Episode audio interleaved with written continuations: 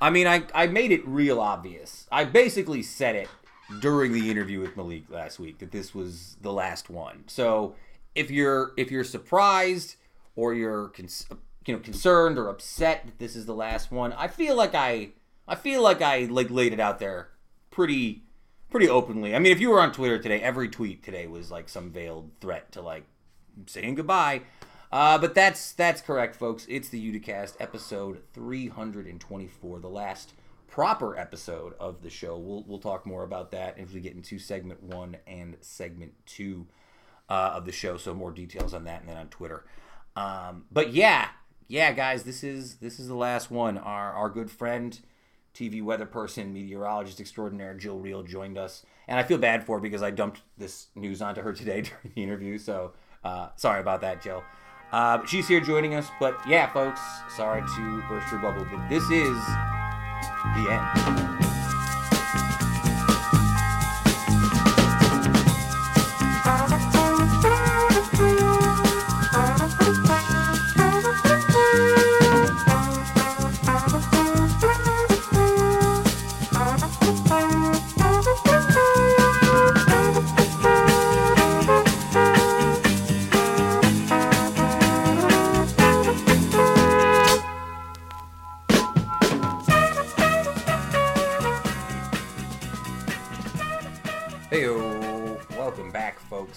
One final time, sorta. Uh, Kev, what number? This is number three twenty-four. I love round numbers, so uh, it's kind of a weird number, I suppose, for me. Three twenty-four. Mm-hmm. what number did you think we would go to? I had no idea. I don't know. Are we not? Is there not 325? I'll get there in a minute. I'll get there in a minute. I Oh, think, okay. yeah. Uh, I think so. I think it's typical that this is how I would have done it too. Like I, Hmm. it's probably the worst kept secret. I was kind of teasing it. I pretty much openly talked about it in the interview last week. If people listened to the interview, especially toward the end, I was like, I was talking to Malik. I'm like, if this were the last interview I ever did. Hmm. Uh, but yeah, uh, I think pretty poorly kept secret. I've been putting all sorts of like gifs on Twitter today of just like people waving goodbye, things like that. uh, but yeah, this. Uh, so here's what I think I'm gonna do. This is uh, this is indeed the last episode of the show. But because I've sort of sprung this on people, uh, here's what I'm gonna do, and I'll, and I'll pull back the curtain because what's the point of not pulling back the curtain now, right? Just might as well. Sure. Um, I have one more interview that I was supposed to do this week. And I still might do it. I got to talk to the interview this week. I'd like to do it. It's someone who's never been on the show, and I think they'd be interesting. And it'd be fun to do it, but I haven't done the interview yet. And I'm not sure that I will have time to do it.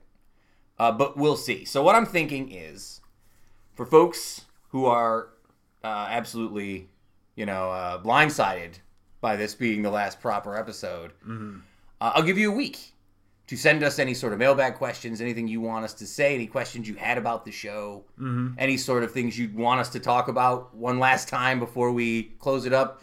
And maybe we'll just do like a, a small mailbag episode, and I'll, if I do the last interview, I'll put that up, and then that'll be that. Okay. So sort of like a uh, an epilogue style episode, and then I can end on two, three twenty five, and that seems like a more round number for me. yeah, it's better than 324.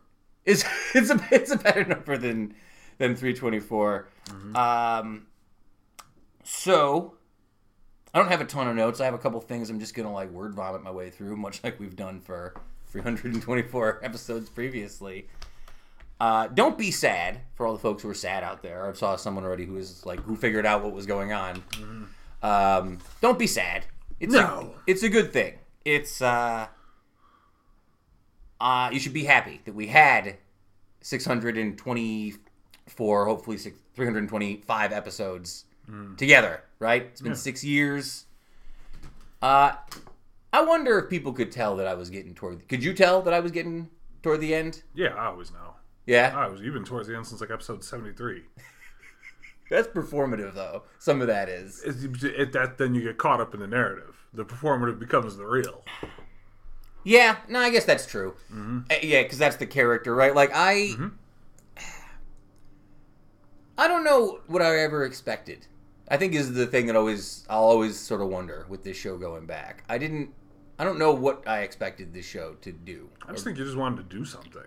Just kind of wanted to do something. Sometimes it's just, I mean, when you're gonna, this isn't necessarily a creative endeavor the same way that maybe like making songs would be, or like recording songs, or painting a painting, or writing a book or something. But Yeah.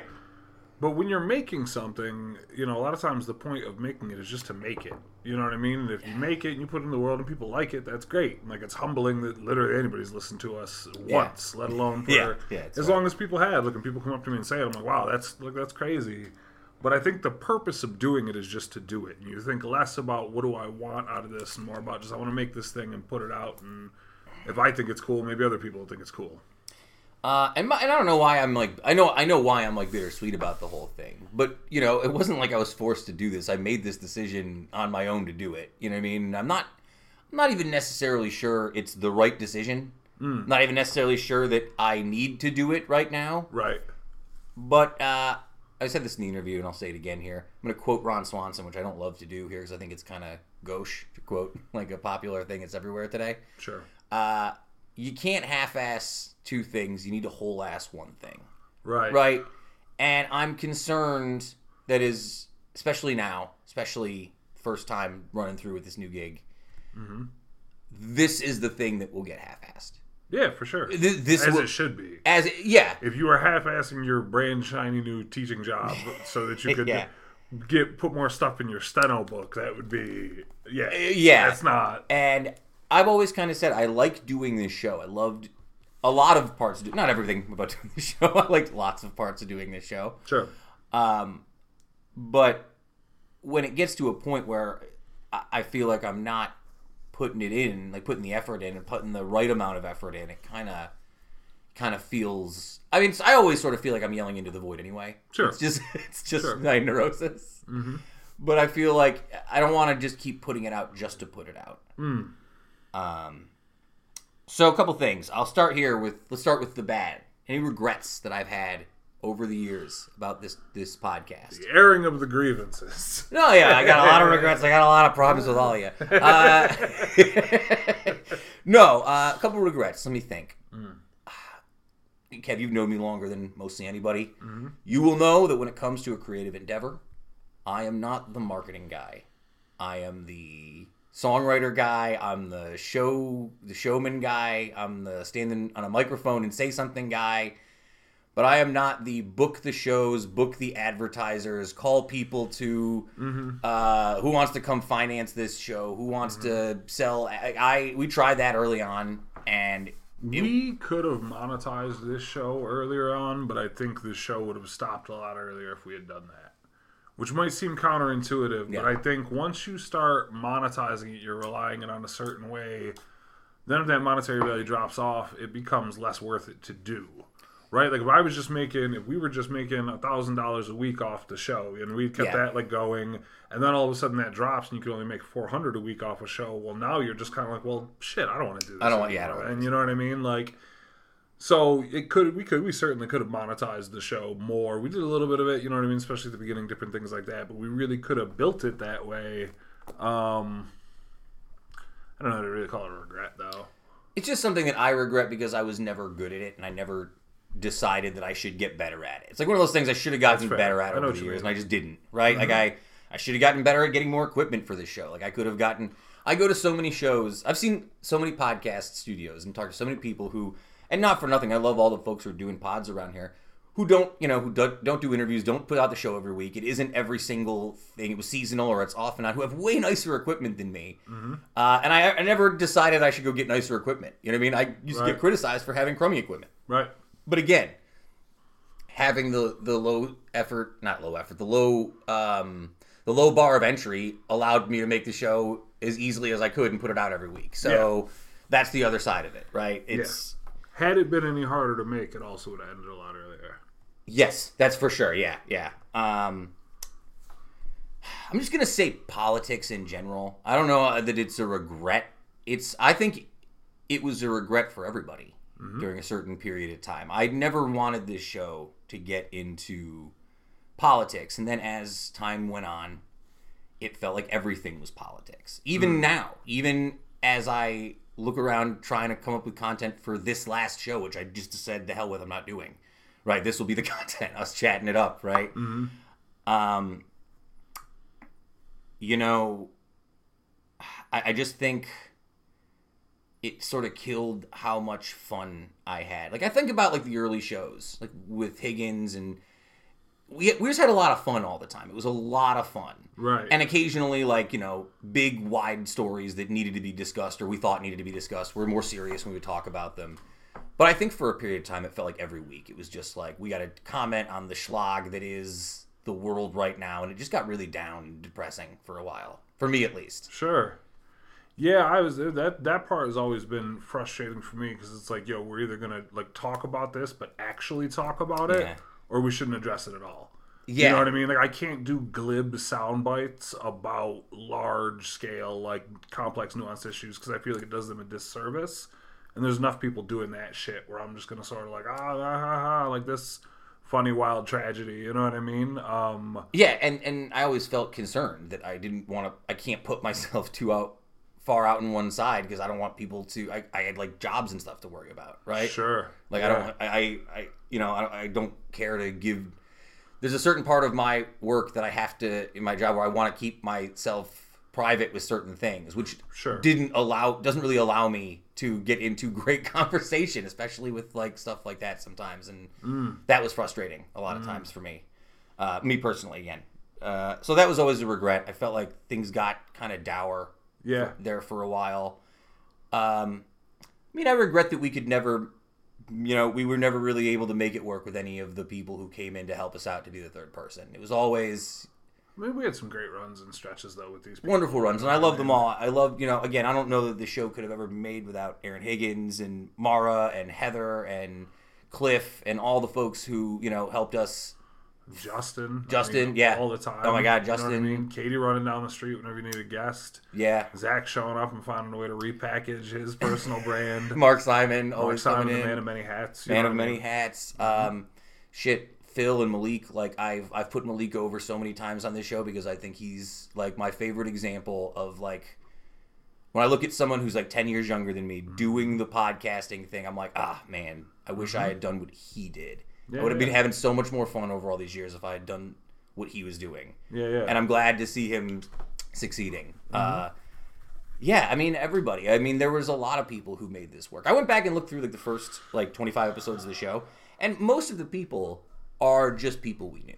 Now, Mm-hmm. mind you, Utica's a small enough town where sometimes the people you you know are Are also the people doing a thing. yeah. Uh, it is pretty funny though. If you go back, I was like, it really probably. I think Ryan Miller was the first person. It was like episode eight, who was on the show who wasn't somebody I was super friendly with before in, my personal life life, beforehand. yeah. Like he was a new person. And then I think Palmieri was the first person who get, I think we got like a little bit of buzz for Palmieri in episode 17 That guy was still the mayor all the way back all then. the, all the way back then. Um, and that kind of leads into the next thing. Uh, is let's get out of regrets because I don't have anything to. I don't have any other glaring regrets. Sure. Um, oh, I guess never getting a sports podcast off the air. I mean, I would. I this would be so much easier for me to do if everyone just wanted me to talk about wrestling and soccer and Twin Peaks. Yeah, certainly. and, and I like I I always kind of wish that like in a different world I had just done a podcast about something that I was obsessed with and not tried to do this like I'm gonna I'm gonna do something that like showcases and interviews people and it's like a lot of like I love doing it but Sure. it, my life would have been so much easier if I was just like ah Liverpool stunk this week don't you agree Sure. you know what I mean Yeah, yeah. no one wants to hear that from me No. no, no, not even you. I mean, uh, so let's get into the, the joys, some of the joys I've had as opposed to the regret. Uh, and I think talking to people through all my complaints about like, I don't know if I have time to put this show together. When am I putting it out? I'm tired of editing it. I got to come up with copy and print and all the like, put it up on the thing. And sometimes it doesn't work. And I got to call Spot. You know, what I mean, there's all these weird little nuanced things that over the last six years have kind of ground me down a little bit. Mm-hmm. But the one thing was, I love talking to people. Loved For sure. talking to all the people on the You show. You have to talk to a lot of people. And I'm an introvert, and I was saying this earlier. I don't. I see the same like ten to fifteen people all the time. there was something about this show. Everybody sees the same 10 to 15 people all the time. That's true. But there was something about this show that sort of forced me to like interact with people I wouldn't always talk to. Like Jill Reale today. I say I, I love Jill. She's great. I don't see Jill or Adam in public all that often. The only time I would ever talk to Jill really is when she would come on the show, or rarely if we saw each other in passing. Now you're going to have to start getting back out into the world. I know about it. Uh, but that that was sort of thing. This became like a nice little mini window to the world, especially during the pandemic when people were not doing anything and we were all sort of staying at home. Um, so yeah, I think I I learned about a lot of really cool people. People got to share their stories, which was really always the the crux. Besides getting Aaron Higgins over, um, but yeah, I that part I will remember all the time. Mm-hmm. I'll always like that. Yeah. Um, and what I do like, if you look in, the, in my head again, round numbers, my thought was I was going to go till 365, and then that narrative could be if you listen to the podcast every day for For a year. for a year, you could get an entire living document of like this six year Oh, that's cool idea. period, Yeah. right?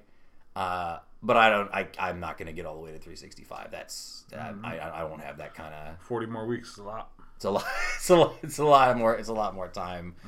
Um, but yeah, I mean, I I liked doing podcasting, even going back to before I was putting it out for people. I I don't. I something about this appealed to me. I liked the intimacy of it. I liked the broadness of it, the way you could sort of stumble through conversations and, and really learn something about somebody. I learned that you can't really learn much from talking to somebody for five minutes. You got to get past that like ten to fifteen minute threshold. Yeah, yeah. Um, you know, um, I don't know. Gave me a sense of purpose early on. I think. Hmm. I think you know. I, I especially when I was first getting Made in Utica, and I felt like I didn't have like a place Right. initially. This sort of became my little wing side project to like become something in the team, hmm. right? Like in my in my mind at least. Hmm. Mm-hmm. So yeah, those are all things that I will that I'm very happy about. Shit, we won an award. We're an award-winning podcast. That's true. This is an award winning podcast. No question about it. What about you? I, I'm rambling on here a lot. Is there anything that you regretted or jo- or any things you liked about this over the years? Um, I always felt like I foisted this on you. So I mean, yeah, but like I'm here, you know, I could have just not.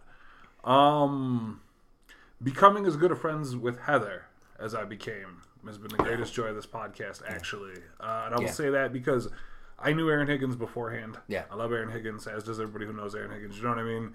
It was great to have her. It was super fun when it was the three of us because Yeah. we had known each other for a long time. And Mara came in and pinch hit, and she did a great job. And it was cool to get to know her and like had Yeah. that'd be somebody that like I knew and see every week for a little while. But Heather was always somebody I knew a little more peripherally, and I didn't get to know as well as I do now and consider such a close friend until she was over here every week. So that was definitely a huge joy. Um, and certainly, just like the the ang- and every conversation I had with somebody that would come up to me or like they listened to the show or someone I didn't know that well Yeah. outside of like just a name on the internet or whatever, and give me a context to talk to people. You know, because like for as good as I can get talking to folks, sometimes I can find it weird to get started if I don't know what that common ground, Yeah. that inroad is, and so I'll just avoid it.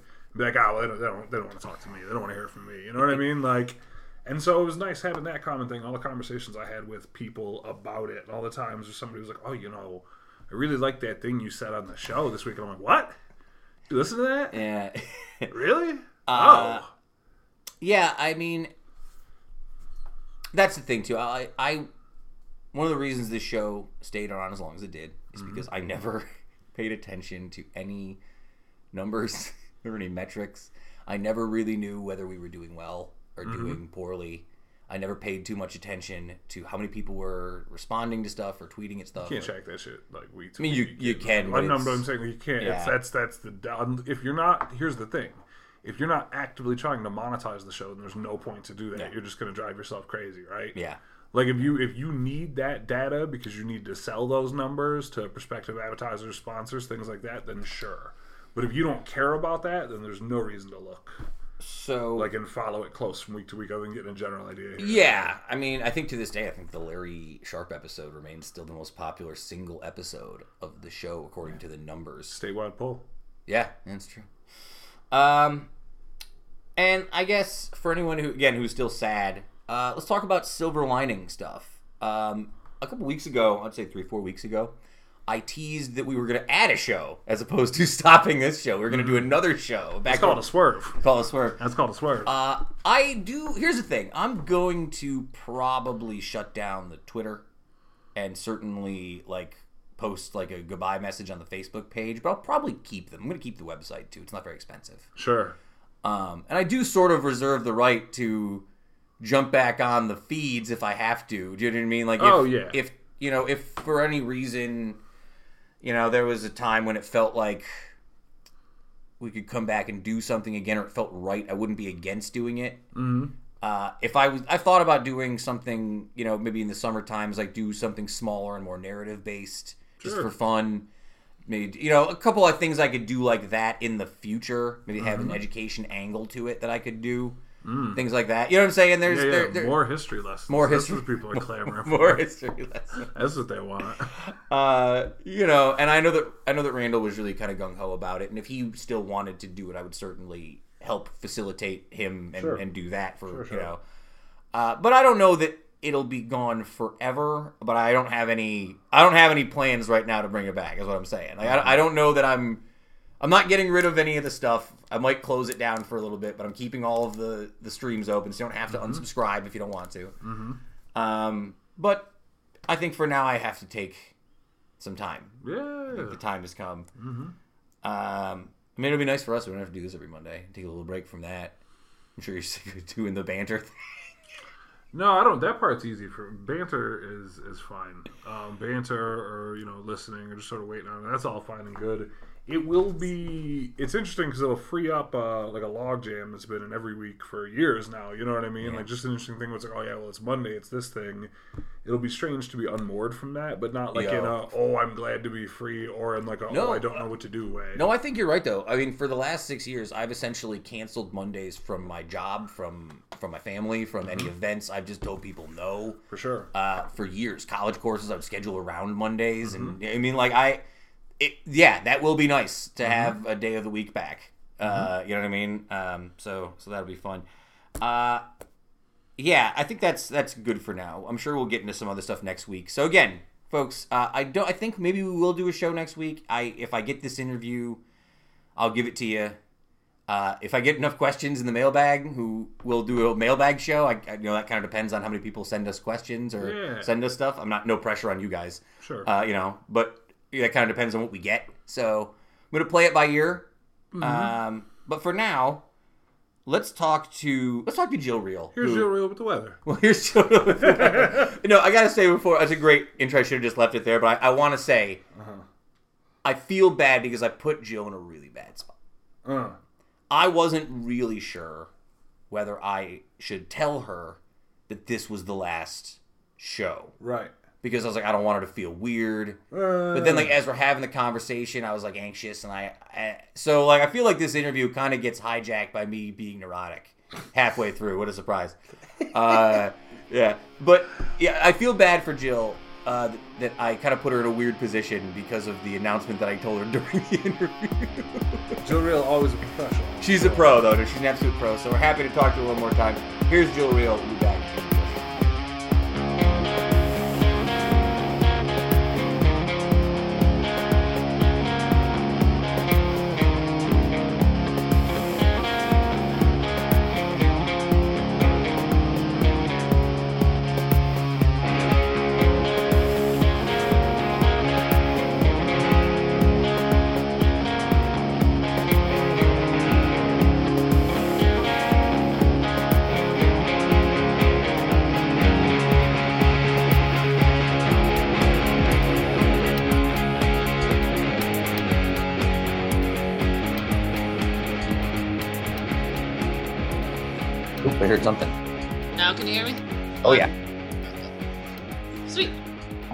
What's going on? Well, we were at camp this weekend and literally every person we hung out with now has a stomach bug except for me. So So, so everybody is sick at the moment, besides you, yes, and and you expect it's coming now. yes, I'm patiently waiting for it to happen. Fun. Uh, welcome back to Uticast episode uh, 324. Jill, the last time you were on the podcast, um, it was, I, I only bring this up because it's always weird and stuff like that happens. It was 100 full episodes ago, episode 224. This is episode 224. Uh, and we were talking about, it was the first week of October. We were talking about like, uh, like pumpkin spice, probably, I would imagine, if that was the case. Probably. uh, but no, it's been a long time, and I wanted to bring you uh, back on because because you've been a pretty regular fixture on the show over the years. So, uh, and and also I was thinking about you this week because uh, whenever I have to put that award that we won on like a resume, it always makes me laugh. Oh, I know. You're like, oh, okay. uh, so so let me ask you this question, uh, just because I you just got back from you said Saranac Lake we were? Uh, no, um, Alex Bay. Alex Bay, Alex Bay, very Yeah. cool. It's not Pirate Weekend up there, is it? No, that was in uh, August. That's like one of those things I've never gone to, but people just talk about like it's something that I I feel like I've missed out on over the years. It, it could be a shit show. um, but uh, so it was funny when I I went on one vacation last year. I went out with my family up to like Eagle Bay for a week, you know. And at this point in time, you know, COVID numbers were down. People were like out in Chin Forest had just open for the first time in you know Yeah. however long. And uh, it was after that vacation that I got back home and I got sick for the first time in like 18 months, like since I've been vaccinated, since everything had gone down. And it was the worst. I was like, oh God, I forgot what this was like. And I knew it wasn't anything serious, but I was like, oh God, being sick sucks. So I'm sorry, especially like a food stomach bug. That's that's pretty crummy. yeah, I'm just like, I'm just like, okay, maybe I won't eat anything today, and maybe it won't happen. It, was it a food? Did somebody get food poisoning or was it No. like a like one one of the family's kids had it like last week and then they felt fine then then friday the mom got it saturday the dad got it and then as of last night everybody else just went down for the count Well, as someone who spent many years of his life working in the education field, I can tell you that the kids are always the first sign. When we were leaving our vacation, our week long vacation, all the kids were sick on Sunday, and I was just doing like the, I was just like, "This is all your fault. I'm blaming all of you kids." you, thanks a lot uh, you know, just a side note, when I uh, when I was texting you about 25 minutes ago, 30 minutes ago before you came on here, uh, it started raining. So I think that's Yep. your fault. Is that your fault somehow? always it's always my fault but now the sun's out so we're good Uh, let me ask you a question. I feel like the conversation, and you would know better than me. I feel like people are confused by the weather lately, and I don't know that the. eh, eh, you know more about this than I do. How bizarre is the sort of humidity and heat we're getting, and the weather we're getting, or is this par for the course where we live and we're just complaining like normal? no this this year uh, bill and i did the statistics and and within the last 30 years this was the hottest and the wettest summer we've ever had. Now hottest people are like well it wasn't it was because we only we hit 90 degrees eight times this year. Last summer we hit it 15 times. But the overnights never got cold. We never cooled off at night. So when he started the day it was already 75 degrees and humid. So like your house just felt disgusting. It just there was no relief. That that was the issue this summer. Uh, it's it's really funny too. You know, I uh, I am secretly a million years old, right? Like Uh-huh. I, I don't know, I don't know that it's that much of a secret. uh, but I, you know, I won't turn the air conditioner on unless it's like a, it's got to reach like a certain certain threshold, right? Like I'm like, I don't know. 74 degrees is a little light here for but I have noticed it is the nighttime thing is a really pressing point. I noticed you, you you put that up on Twitter too. It does not feel like it gets cooler in the night. And it No, it's also just doesn't cool off. and it doesn't feel like a lot of times in my brain i feel like when the rain comes that humidity is going to blow out and i feel Yeah. like it doesn't anymore at all No. it's more humid It's even more disgusting. It's like we're we living in Florida? Like what the heck? But yeah, so yeah, it was. You're not. It's been and then the rain, of course, too. But yeah, it was one. It was the hottest summer in 30 years. so now for you guys for guys like for people like you and bill like do you look at what goes on and think to yourself like okay so what is this do you you have like an idea of what you think the winter is going to look like because of this do you feel like there's going to be some sort of prediction you can make about like what kind the only correlation we can really do just based on the next season is um the Great Lake temperatures obviously are very high. So if you have very warm Great Lakes, you're going to get more lake effect snow. I was actually just talking about this. So that's one thing. But if the jet stream doesn't bring in the cold air over the lakes, then it's just going to sit there. And we're not going to get lake effect snow. So you need the cold air in place over the warm waters. And if we do get that, then we, we could see um, a lot of snow. But one season doesn't really depict what the next season is going to be like. So the, yeah, so that's kind of what I was getting at. There's no real way to like, Yeah. like what was the old wives' tale I used to hear? If you had like uh, a really hot summer, all the the long hot peppers would be very hot that year. That's like the old Italian person. not true because I garden this summer and I we have a gazillion long hots and Adam's like, they're not spicy. uh, well, My you know garden flourished though. You know what's funny though? Like I, I have part of me, you know, as an Italian guy, and at least you know, forty percent of my family. Uh, you know, someone's like, "Oh, don't get the long hots; they're hot." I'm like, "They can't be that hot." I'm like, "I'm gonna try them." And then uh, I do think I have a high tolerance for high for hot food. Yeah. Uh, but also, I'm getting older and I'm becoming more of a baby about my stomach, where I'm just like, Yep. "This is so hot." Then ten minutes later, I'm like, "Ugh, I hate Oh, yeah. uh, how is my good buddy Adam these days? Good. Yeah. So um I we started we bought a house last year. Um Hmm. you know, thanks COVID. But uh we um we did a garden this year. I did a garden and he's like, I want hot peppers, I want this and that. I'm like, okay.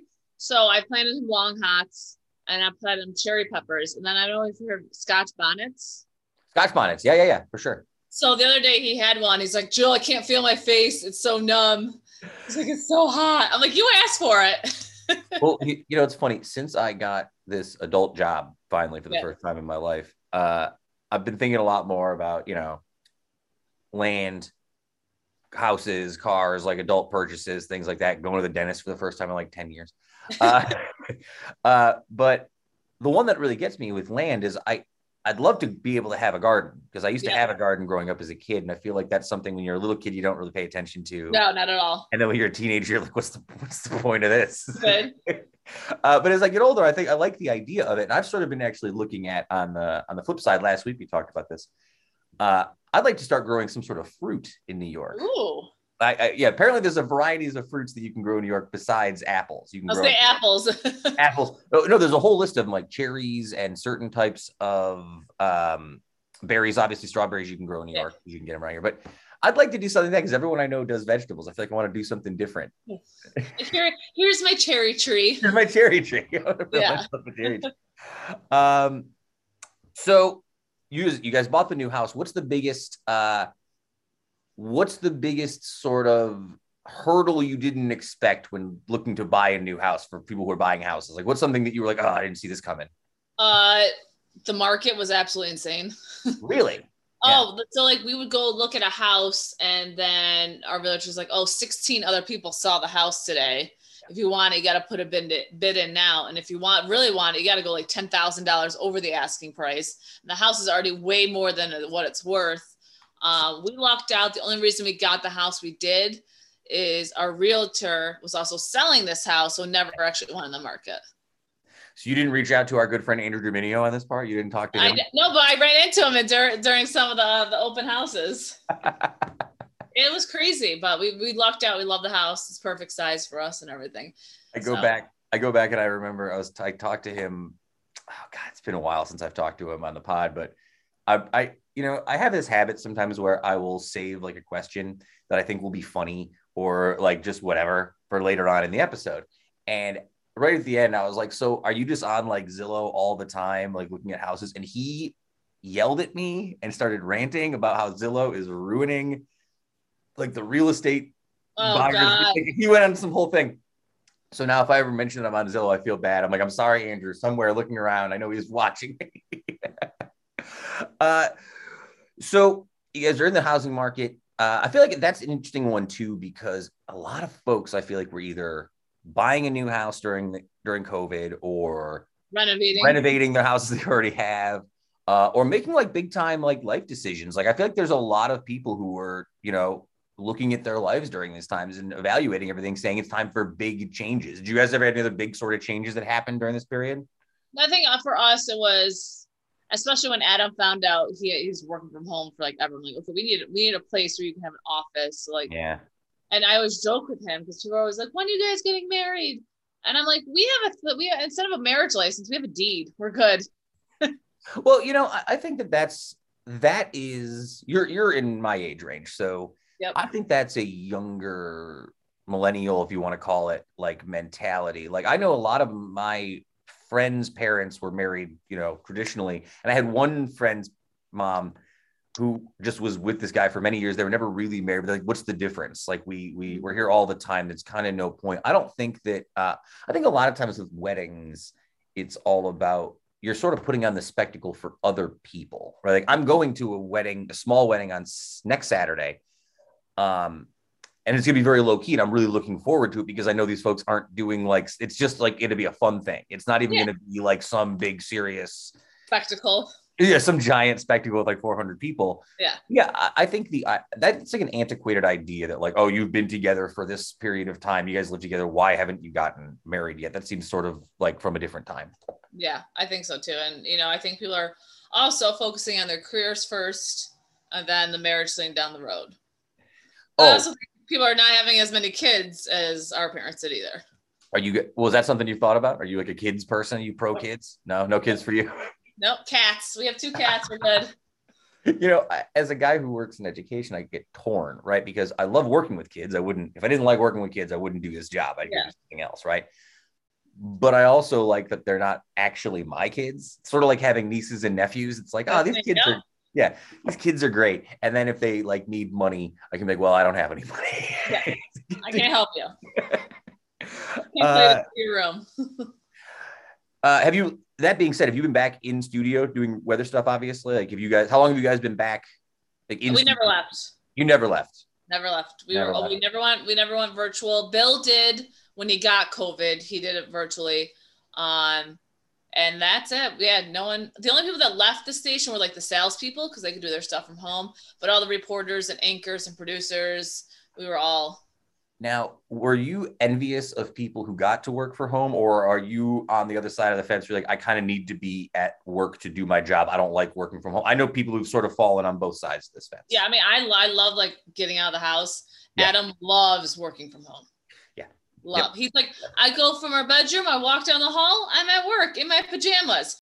I can't. I have zero focus when I work from home. I Yeah, mean, I, I I'm I'm you know, despite what people will think, I'm I'm introverted by nature, right? Yeah. Like even like doing podcasting stuff or doing my, my job is like I have a limit to how much I can be out in front of people putting on the show, right? Like part of it part of it is like I get tired of this.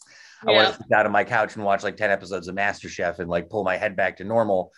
Um, but you know, I think that's I like the routine that going into a job gives me, right? I think when I'm at home, if I'm working from home, I feel like there's always there's no ending, there's no end in sight. Like people start calling me at seven o'clock, eight o'clock, ten o'clock. I don't know. I, I tend to turn things off after like eight o'clock at night, seven o'clock at night, and I don't take anymore. I have Yeah. to. Which I just read an article that says apparently that's selfish. You're not supposed to separate work and life that much. I was being scolded for being a millennial, I think. No, but like you go to any other country, like they they want you. Like when you're done, you're done. Like Yeah, get computers and stuff. it's, it's a very old school American ideal that like you're gonna work and then take phone calls from the office while you're at home eating dinner. Yeah, And then on like no. Yeah, I think I think that's a generational thing. I think we've gotten away from that a little bit. Yeah. Um, so are you slapping bugs in there? No, the two cats are about to fight. uh, Charlie hates when I have to do any like podcast stuff. I have to like leave the door cracked for him because if I close the door in the studio, he just scratches up against the door until I let him in, and then he runs away. Yeah. Uh, so Jill, I'm I, I'm kind of at a dilemma here. okay. Yeah. Okay. I wasn't necessarily sure uh, whether or not I was going to bring this up with you during the interview because I thought it would be weird. Uh, well, because it's not because I didn't tell you this when we talked about this a few weeks ago. Uh-huh.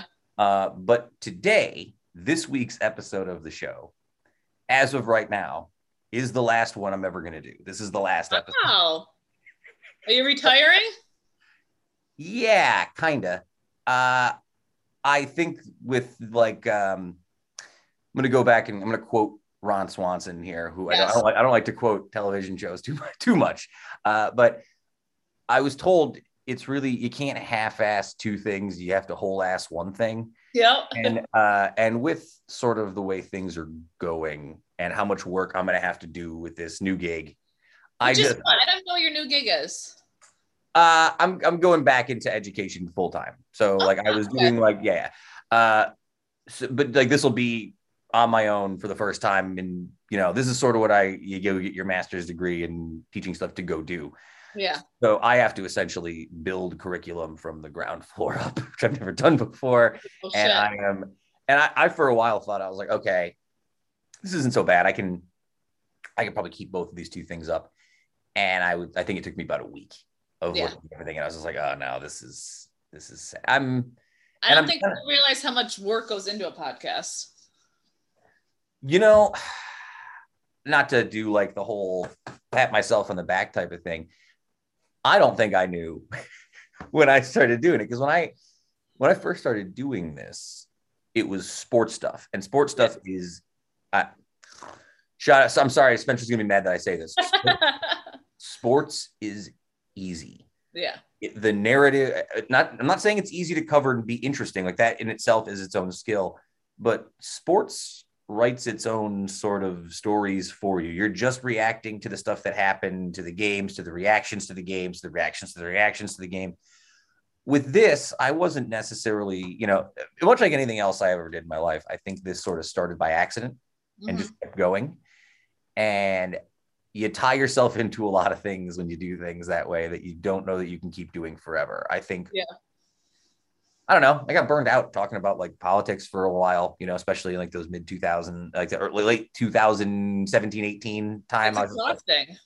I think everybody did. I think everyone got burned out. You know what I mean? And, uh, you know, outside of doing like the interviews, I don't know that, um, I don't know. That was the only part that I really love doing anymore is like chatting to people, like chatting up people once a week to learn about something cool that people are doing or what's going on Mhm. and uh and that I'll miss certainly. Like you know, not for nothing to pull it too far behind the curtain. We see each other in public once in a while. Like I think I ran into you and Adam at like Seven Hamlets a few weeks ago Yeah. or whatever.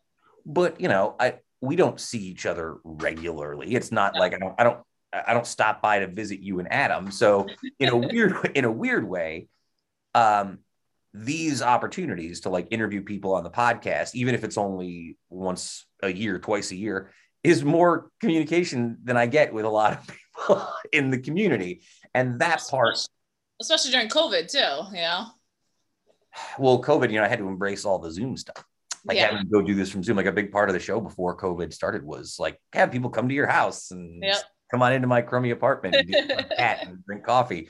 And and that kind of died out with with the COVID stuff too. And you know, I like Zoom just fine. It's fine. Um, but you can't I don't know, there's like a natural discussion rhythm that happens live that doesn't and you probably see this on TV if you have to do like um like studio to not studio shots with people sometimes like it doesn't matter how good the cameras are at time there's always going to be some little slight difference that doesn't feel natural when you're not in the room with somebody doing that conversation face to face and that part I really miss Yeah. I um, I do feel bad though because I'm doing the thing that I do for almost everything where I didn't really warn anybody that the show is gone.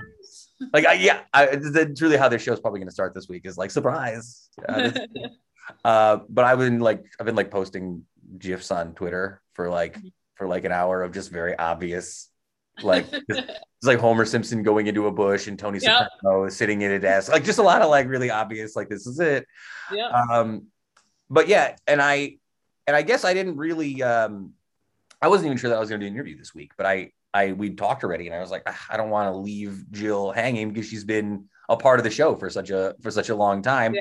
and we shared that award together with you me and andrew and that was like the and to be to, to honestly that award was weird for me because it's the only time this show has ever been like given any credit for anything Yeah. I was given credit for something. So by proxy, the show was given credit for something. Uh, but that was it. I feel like that was the apex of the mountain. That was it. That was the apex mountain. We're good. Time to get off. you know, I also think too. I, I, I think I'm still. I'm. I think I'm older than you, but um, I think to a certain point, too. After you know, I've been doing this like six years now. I wonder what the. I wonder sometimes if it was diminishing returns a little bit. Do you know what I mean? Yeah. Like I, I just wonder how many people like I know I'm not good at numbers. I don't look at the numbers. So like I don't, I don't know. There could be a there could be a thousand people who listen to every episode. There could be 50, there could be 200. I don't know. I don't know. I've never known. And that's why I'm such a bad salesman because I don't know what's going on. Sometimes it's good not to know. That's probably the only reason the show lasted as long as it did because I'm too stubborn to like stop doing things that I do. It was hard for me to come to this decision. Yeah. Uh, all right, so I didn't mean to get you all sidetracked in this, no, fine. but I didn't know if I should tell you because it would make the conversation weird afterwards. You're like, oh, thanks for telling me. well, no, I just I didn't. I my I didn't want to be like have it the first thing we discussed because then it's like okay, so now the rest of this interview feels weird because it's Yeah. the last one and I'm putting undue pressure on you. But I also don't want the episode to come out and you're like, hey, check out my interview, and then it's like, what what, what is this? This is the last one. What do you mean this is the last one? yeah, like, what the heck? Uh, so let me ask you this then. Uh, I won't keep you on here forever today because I know you're recovering from vacation and I have a lot of stuff to figure out about how we're gonna wrap this whole thing up accordingly. uh, but you know, I just wanna I want to thank you for coming on over the years and being and Yeah. being pal and uh and you know, you know what it's like to sort of be uh I would say you're even like a, a B list local celebrity, whereas I'm like a C minus list local celebrity. but Oh, like no, that's a good thing or a bad thing. it is a good thing. Well, I always think it's funny because like we when, even when I saw you at Seven Hamlets, I just assumed it, I was like, oh, it's Jill and Adam. Whereas I like my mom was like, look, it's the lady from TV. Yep. and that's like that's like a weird thing when you are a person who's known for something, but also like a person who's just like friendly with people. Yeah. But it, you never know what people are stopping you for when they see you. It's, it's funny. One time we were at the, Adam was at, Adam was for a birthday party. We were at the bowling alley, and I went up to the bar to get a drink, and Jill Reale, and I was like, and I'm like, oh hi. He goes, no, we don't care about you. Where's Adam? I'm like, Adam, you're more famous than me at the bowling alley. Which is funny because I think I gave I think I said that to Adam. Uh, he's like, hey, Yeah. buddy, like I don't care about you. Like, Yeah, move, move aside. I see you. I see you wherever. Uh, well, look, I'm glad that you guys. Um, I'm glad that you guys aren't getting all stressed out by people giving you crap about the the wedding thing. Like, just do your thing. That's all life is about. Like, honestly. Um, so what does your plan look like for the rest of the summer? You only have so long left. You only have like 20 days of summer left. Are you? Uh, Well, it depends on your definition of summer too, and fall. I, I had this question on Twitter. yeah. is is fall uh for me fall is september 1st because that's how we keep our statistics that's every three months each season is just to keep everything uniform um and then or is fall tomorrow because labor day is the last day of summer or is it september 22nd Uh, for me, fall is tomorrow because I go back to work and the kids come Yeah. back, and then that's it. Like summertime's work. Summertime is over for me. Um, Yeah.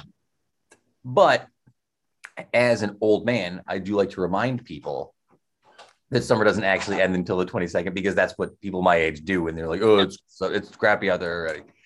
Um, get those pumpkin spice things out of here no, it's already everywhere. I was just talking to somebody Oh. about this two days ago, and I'm not even an anti pumpkin spice person per se.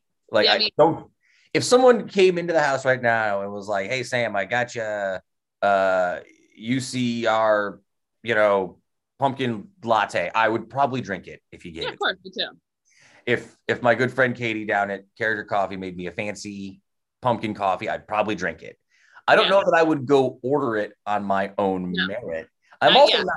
I'm not a pumpkin pie person though either. It's something I get a lot of flack for over the years. i love pumpkin pie i love pumpkin chocolate chip cookies I was. That sounds pretty good actually. Really Uh, good. I was just watching a thing. I was in the gym a couple days ago, and I was watching because I'm one of those guys who goes to the gym but then watches the Cooking Network. So like I sit there and I look at the food, and I'm like, oh, look at all the stuff that I can't eat. That's Yep. great. and I was watching one, and it was oh my god, I'm gonna screw this up. It was three pies, uh, inside of three cakes, and then they so it was like a pumpkin pie inside of a cake, and then a cherry pie inside of a cake, and then an apple pie. No, pumpkin, apple, pecan, all stacked together with different cakes, and the whole thing was coated. Oh which I said, "This seems like a nightmare." yes. a hot nightmare that I hate and it's too much. And I was somehow fascinated and I wanted to try it. Uh, Jill, like I said, it's already, uh, I've kept you longer than I, than I planned to on a, on a beautiful holiday morning. So for the last time, why don't we Yeah. do some lightning round questions here before we close out and then, uh, and then we can let you go enjoy the rest of your Monday recovery. Sounds good. All right. So these are not, of course, the same five or six questions we've asked to everybody on the podcast because you've been on already before. So we had some new ones that are coming on. Uh, all right. So let's start with this one. Uh, Jill Reale, TV weather personality. What is the best trip or outing you remember as a kid and what made it great? Um, I think probably every April break we would go. Um, my family and then my cousins and my aunt and uncle. We always rent a house somewhere different every year. We got to go to Jekyll Island uh, off the coast of Georgia, and we just rented a huge house. And I just remember being kids and just having a blast, like Mm. for the whole week. You know, just playing on the beach and stuff. Some, you know, typical family vacation. Is As an adult, it's Alaska. I was gonna say probably adult ones are different. Like I think when you're a kid, a lot of times it's the actual functioning of the trip, right? Like I, I remember less of the actual trip and more of like the stuff that I did with the family, Yeah, right? exactly. Uh, but as you get older, I think you know now that you can do more stuff on your own. Like there's a lot of places I'd like to go to that I've not been able to go to just yet. Uh, but I got a list. Uh, all right. Uh, what's something that you consider a basic part of your current career that you have struggled to learn? Oh geez. Um actually to be nice to people in public. Adam always yells at me. He's like, You look miserable. Put a smile on your face. Say hello. I'm like, I don't want to.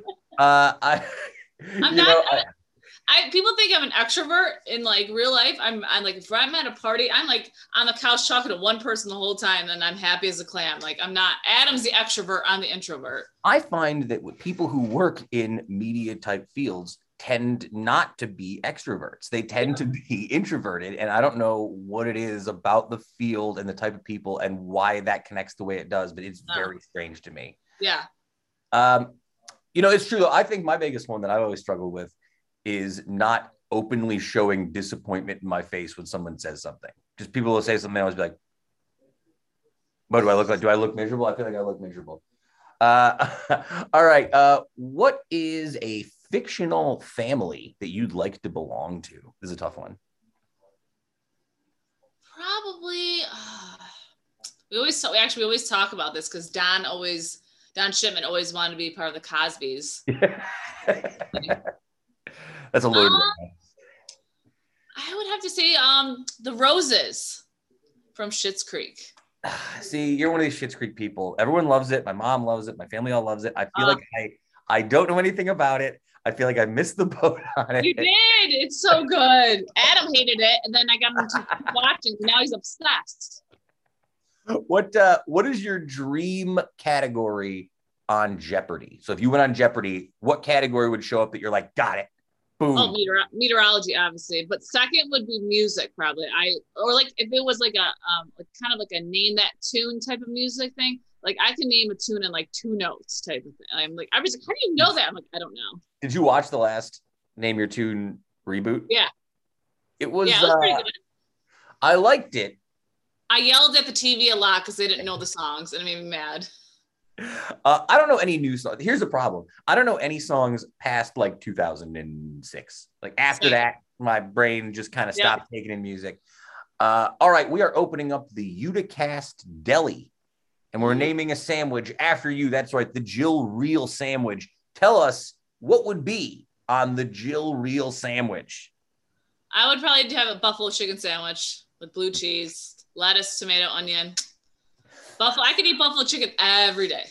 You- So you are, but we were just we were just Huge. debating about this last week about how if I went to like uh I don't know that I would get a buffalo chicken sandwich before I would get a barbecue chicken sandwich because So I'm, I'm. Buffalo. You see, you're a buffalo person. Yeah. I don't love barbecue wings as much as I like buffalo wings, but I like a barbecue chicken sandwich as opposed to a buffalo chicken sandwich because I'm anal retentive in that way.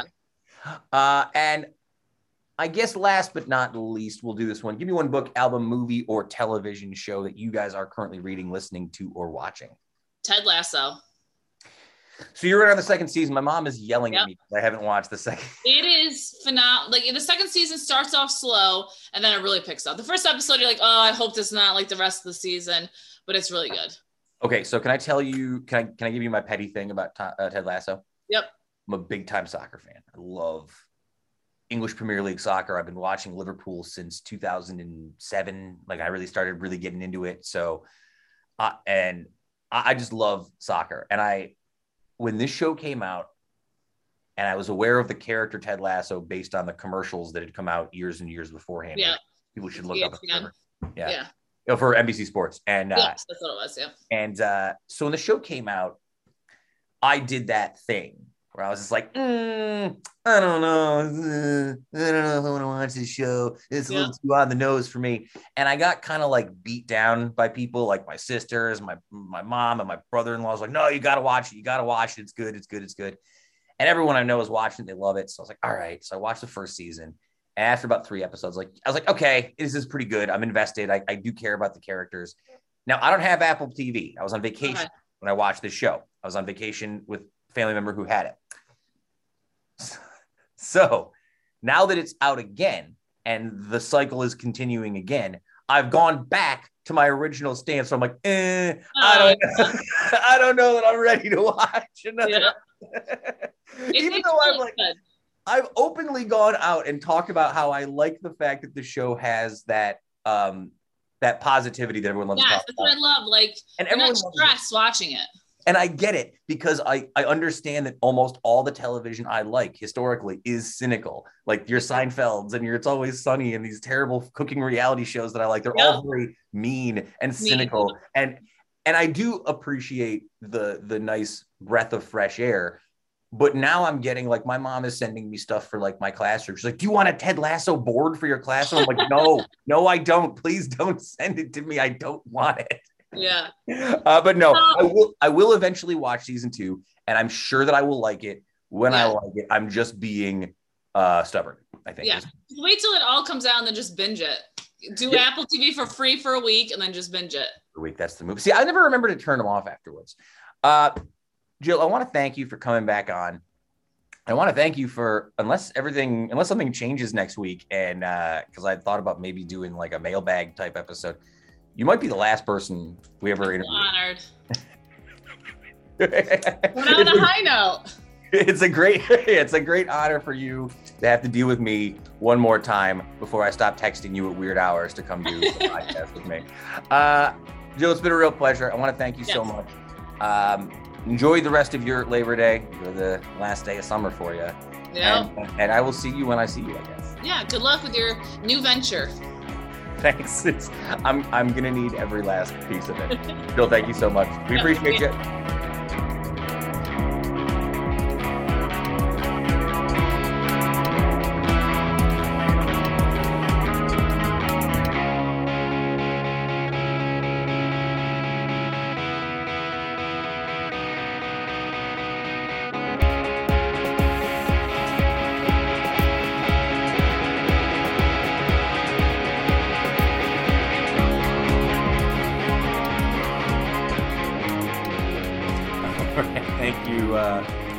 again to Jill Reale, the best weather woman in the business today, if you ask me. Uh, all right, let's go to this week's history lessons. I did not do history lessons. We're just going to do a time warp, but a special time Yeah, warp. time warp. Just a special time warp. We're going to time warp back to June 29th, 2015. The very first. Oh, oh, I'm getting a phone call during the podcast. Hang on a second. Classic podcast stuff. Uh, I'll call him back later. Uh, yeah, classic podcast stuff. He's going to call back any second. It's, You know, you know how the old folks. it's are. He'll call- inevitable. he'll call right back. it's inevitable. Um, so uh, we're going back to June 29th, 2019, the day the very first episode of the Uticast podcast came out 2015. 2015. That's right, 2015. The, the day the very first Uticast podcast came out was released on. At that time, it was probably just Apple, and that's it. Sure. It's probably just on on iTunes. Sure. Right, yeah. Uh, so on that day, you could have listened to the Uticast podcast and then driven to the movie theater to watch the number one movie in America, Inside Out. Inside Out. Directed by Pete Docter, who also co wrote the screenplay and adapted the story, so you can tell he was very committed. Uh, the film stars Amy Poehler, Phyllis Smith, Richard Kind, Lewis Black, Bill Hader, Mindy Kaling, Diane Lane, and my hero, Kyle MacLachlan. Film is set in the mind of a young girl named Riley, whose five persona, uh, personified emotions joy, sadness, anger, fear, and disgust try to lead her uh, through life as she and her parents adjust to their new surroundings after moving from Minnesota to San Francisco. Mm-hmm. Kev, I gotta ask you real quick. I, I've never really seen this movie. Um, but the five emotions joy, sadness, anger, fear, disgust feels a little skewed, does it not? I think there's a lot of negative emotions there compared to one positive emotion. Um, I think you need a couple more emotions in there.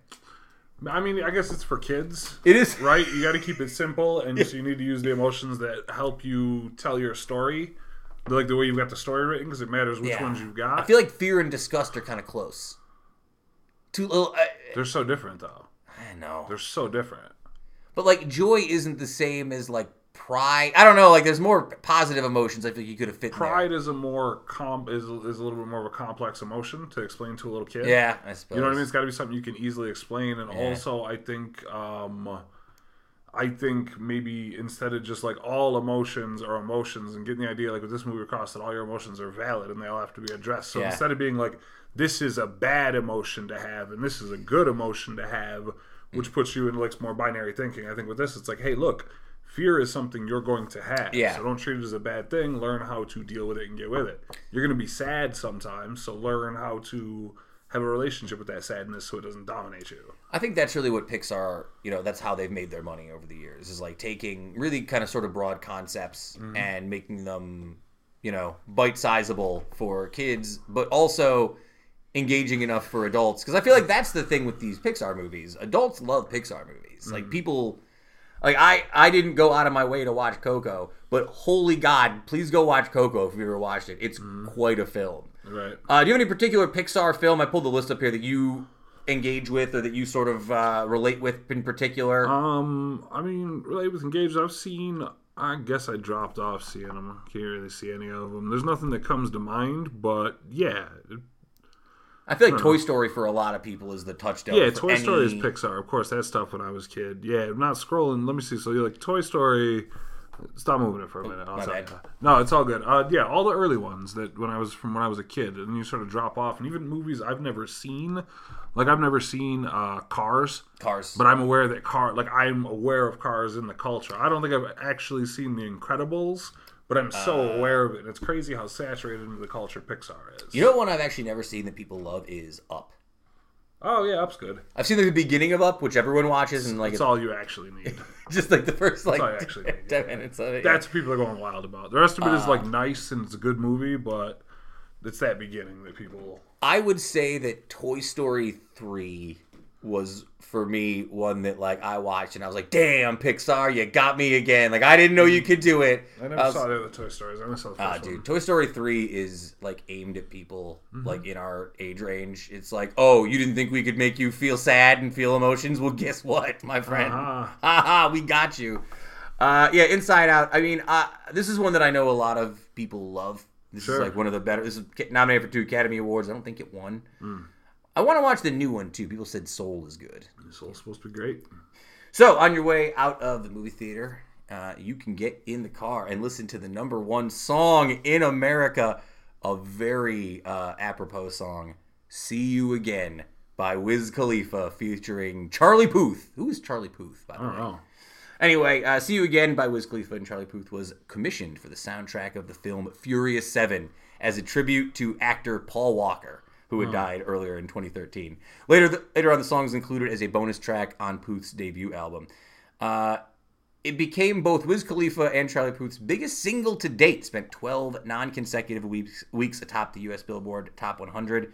tying Eminem's "Lose Yourself" for the second longest running rap number one single in the country, behind Lil Nas X and Billy Ray Cyrus's "Old Town Road." Uh, song also held a record for the most streamed track in a single day on Spotify in the United States. Uh, I challenge you to go watch the scene that they play this in Fast Seven and not feel some emotion for Paul Walker. I feel like I don't know this song. you do know this. I bet song. if I heard it, I would know it probably. The only lyrics in the song are "See you again." Can I see you again? Can I see you again? I can tell you more about it when I see you again. You don't know this one? Really? maybe, maybe if I heard it. Maybe if I didn't sing it like an asshole. Yeah, if you weren't like doing that self-conscious, I gotta make a voice thing I can't sing it. that one really. I Sure. don't think. Um. Yeah. Probably if I heard it, it would be familiar. But I you definitely know this one. It's not. I've never seen Fast Seven either. I don't think so. mistake. And I didn't plan this out. Uh, number one book in America that you can get home and read on this day. Finders Keepers by Stephen King. I knew I'd have to get some Stephen King in here That's right. somewhere. Uh, Finders Keepers is a crime novel by American writer Stephen King. It is the second volume in a trilogy focused on Detective Bill Hodges, following the previous novel, Mr. Mercedes.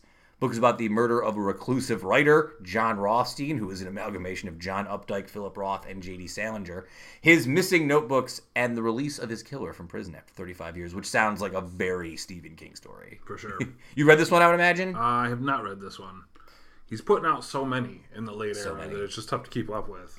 Uh, this book received mixed to positive reviews. Uh, the Guardian uh, praised the book as an expertly plotted, fresh take on one of King's favorite subjects, the relationship between the writer and their fans. However, the Boston Globe was more critical, flaunting the somewhat outlandish plot and deeper themes about the power of fiction feel grafted onto this suspenseful story. There you go. It's my Boston uh, voice. So, yeah, uh, third season of My, Mr. uh, Mercedes. Boston uh, voice. Uh, the third season of Mr. Mercedes retains the title uh, from the book, but follows the events of Finders Keepers. So there is a Maybe television. I'm in the minority here, and I think this is a problem with me with some of this later era Stephen King stuff. I don't want fucking connected books. I don't want book three in the goddamn. So give write a book and be done with it. You know what I mean? And maybe like revisit it, but I don't want like a four part, five part like Oh, arc. man. Like that's why I don't. I'm not into Dark Tower. You know what I mean? Like, it's one of the reasons I don't read like a Game of Thrones. I don't need Stephen King to give me like think- the Mr. Mercedes extended universe. Well, I think that Marvel. six books about fucking Holly Gibney. I think that because the Marvel thing took off, people were like, "Oh, people like connected universes." It's like we don't always like. I Connected. think that's underselling it uh, when you speak about Stephen King. Stephen King comes from a world long before there Yeah, was yeah, Marvel shit. Like you know, and he this comes from the same people that like like Tolkien, like nineteen fucking twenty five Lord of the Rings books. No, I don't need it. uh, Tolkien. Yeah, what a legend. So a lot of Stephen King's later era books are parts of series that I'm just not like hip to. So uh, I was saying this to you last week, and I was thinking about it though after reading about this. Um, what I love about Stephen King, and it's what I like about anybody who's put out a giant uh, dearth of work over Sure. the years. Uh, I think Pearl Jam specifically is what also another one I'm going to compare here. When you have so much work, you have what I consider like good bad songs or good bad books. Like you can start breaking down the the work in even greater like categorization than you could when there's only like one or two albums, right? Right. I love like a what you would consider like a bad Stephen King book. Like I think Desperation is kind of a bad Stephen King book, but I love it. Right? Like it's got lots of Stephen King action in it. Right, uh, and like I, I think like Pearl Jam has probably like some bad Pearl Jam albums, but with some great songs on it that I still like. You know what I'm saying? You know, you know what I'm getting at? Like, Yeah, or am I off base here? I just I wonder if it's that thing about like desperation is more acceptable to you because you read it when you were young. Yes. Whereas if you try to read a new book now, that's if you try to read this Finders Keepers and it's not great, you're less likely to just be like, well, I don't care if it's not great because I'm gonna I'm gonna fucking do it anyway. You know Well, I mean? I think too though, uh, there's not a lot of Stephen King books. I feel uh, well, there's not a lot of Stephen King books that I would read now that I haven't read already. That I would be judgmental on. Like I, I wouldn't. I, I feel like it'd be tough for me to be judgmental on Mr. Mercedes. I've never read it. I have no concept for what it's about. Right. Yeah. Right. Like so, I don't know how I would take to it. There's some good ones. You would like The Outsider. Yeah. Uh, you would probably like Revival for sure. Revival is kind of an old school style thing of his. But yeah, he's definitely got some books. But I think it should you should read eleven twenty two sixty three Uh, I right now. I watched a list today because I'm a fucking loser of a guy doing the Stephen King books like tier list on YouTube. You know, not for nothing. As a total side note, there's lots of content on YouTube for like video games and sports and all that kind of shit. You can watch a million documentaries on the Atlanta Falcons or about like Metal Gear Solid. But you know what you can't find? Anyone who reviews Stephen King books in any like reasonable manner. Like no one's got this market. Like someone could be doing a whole series on YouTube. We'll see you next week, folks. See you see you next week. Where you just do like a Stephen King book every like two weeks as a video and break mm-hmm. down it's like mar- no one's doing this i don't mm-hmm. understand why it's a huge undervalued like market i feel like one of the most popular american mm-hmm. because there's a you can be damn sure there's a million j.r tolkien ones that review you know what i'm saying yeah. uh, i don't know I, I got caught up there for a second what were we talking about beforehand i didn't mean to go off on a rant Um, jeez, I don't know. shit i forgot now Good question. uh, well there you go yeah, you could you could have read Finders Keepers. You probably didn't. Neither did I. Yeah.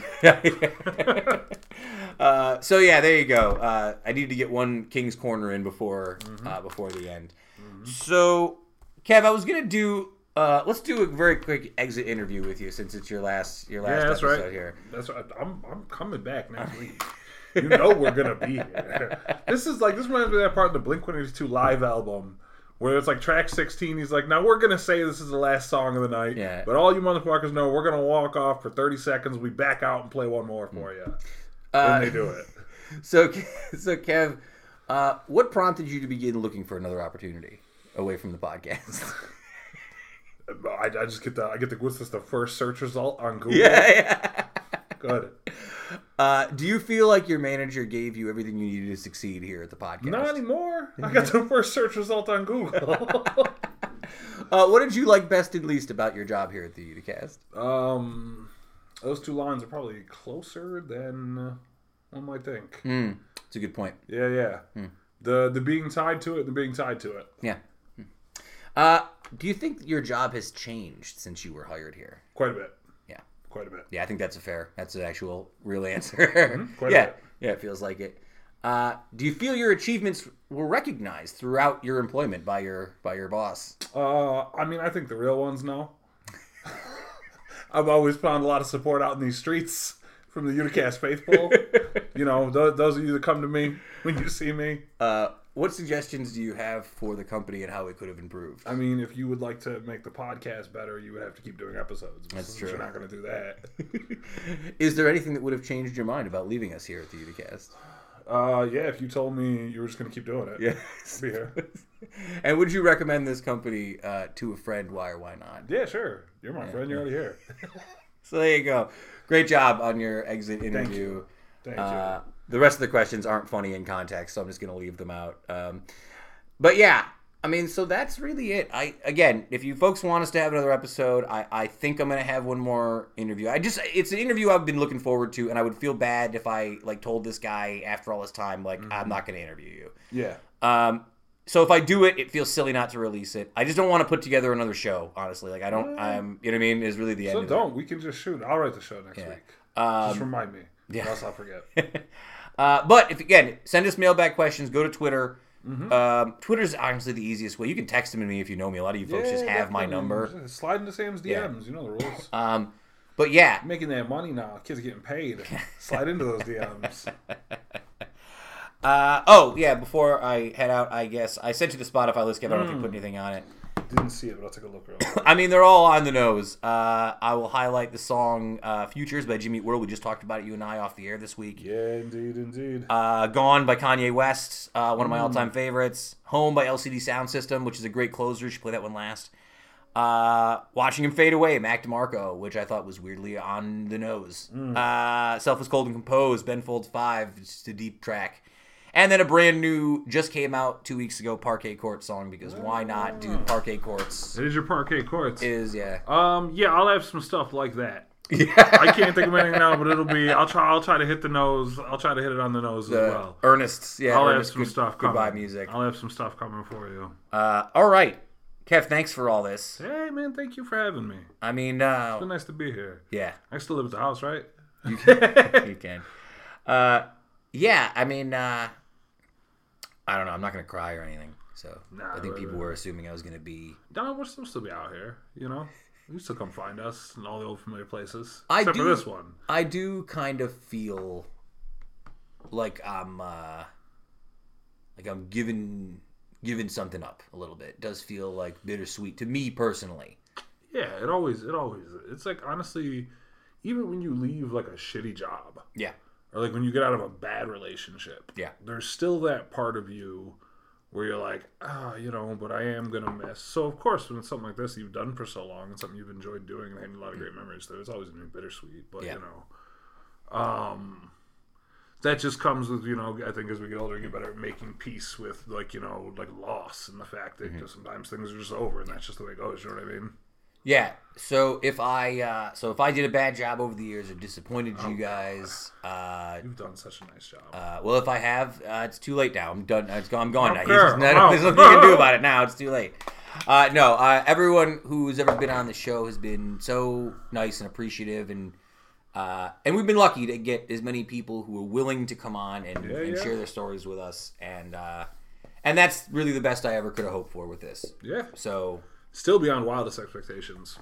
Oh yeah, All of it I mean, sure. well, I mean, the wildest expectations. I, I had wild expectations, uh, but that's it for now. Uh, don't say goodbye. Let's just say We'll see you later. Yeah. Uh, sayonara, humanoids. Keep it tight. Uh, Woodstock lives. The tape machines are rolling. Uh, we are desperately out of time. I guess we'll see you next week. You know, uh, you know, we'll see you one more time. Like every band you've ever seen. Oh yeah, good night, guys. We'll be right back. we'll see you next week. Right back for the encore. Playing all the hits uh, next week. We'll be back next week for a very brief encore. Take hits.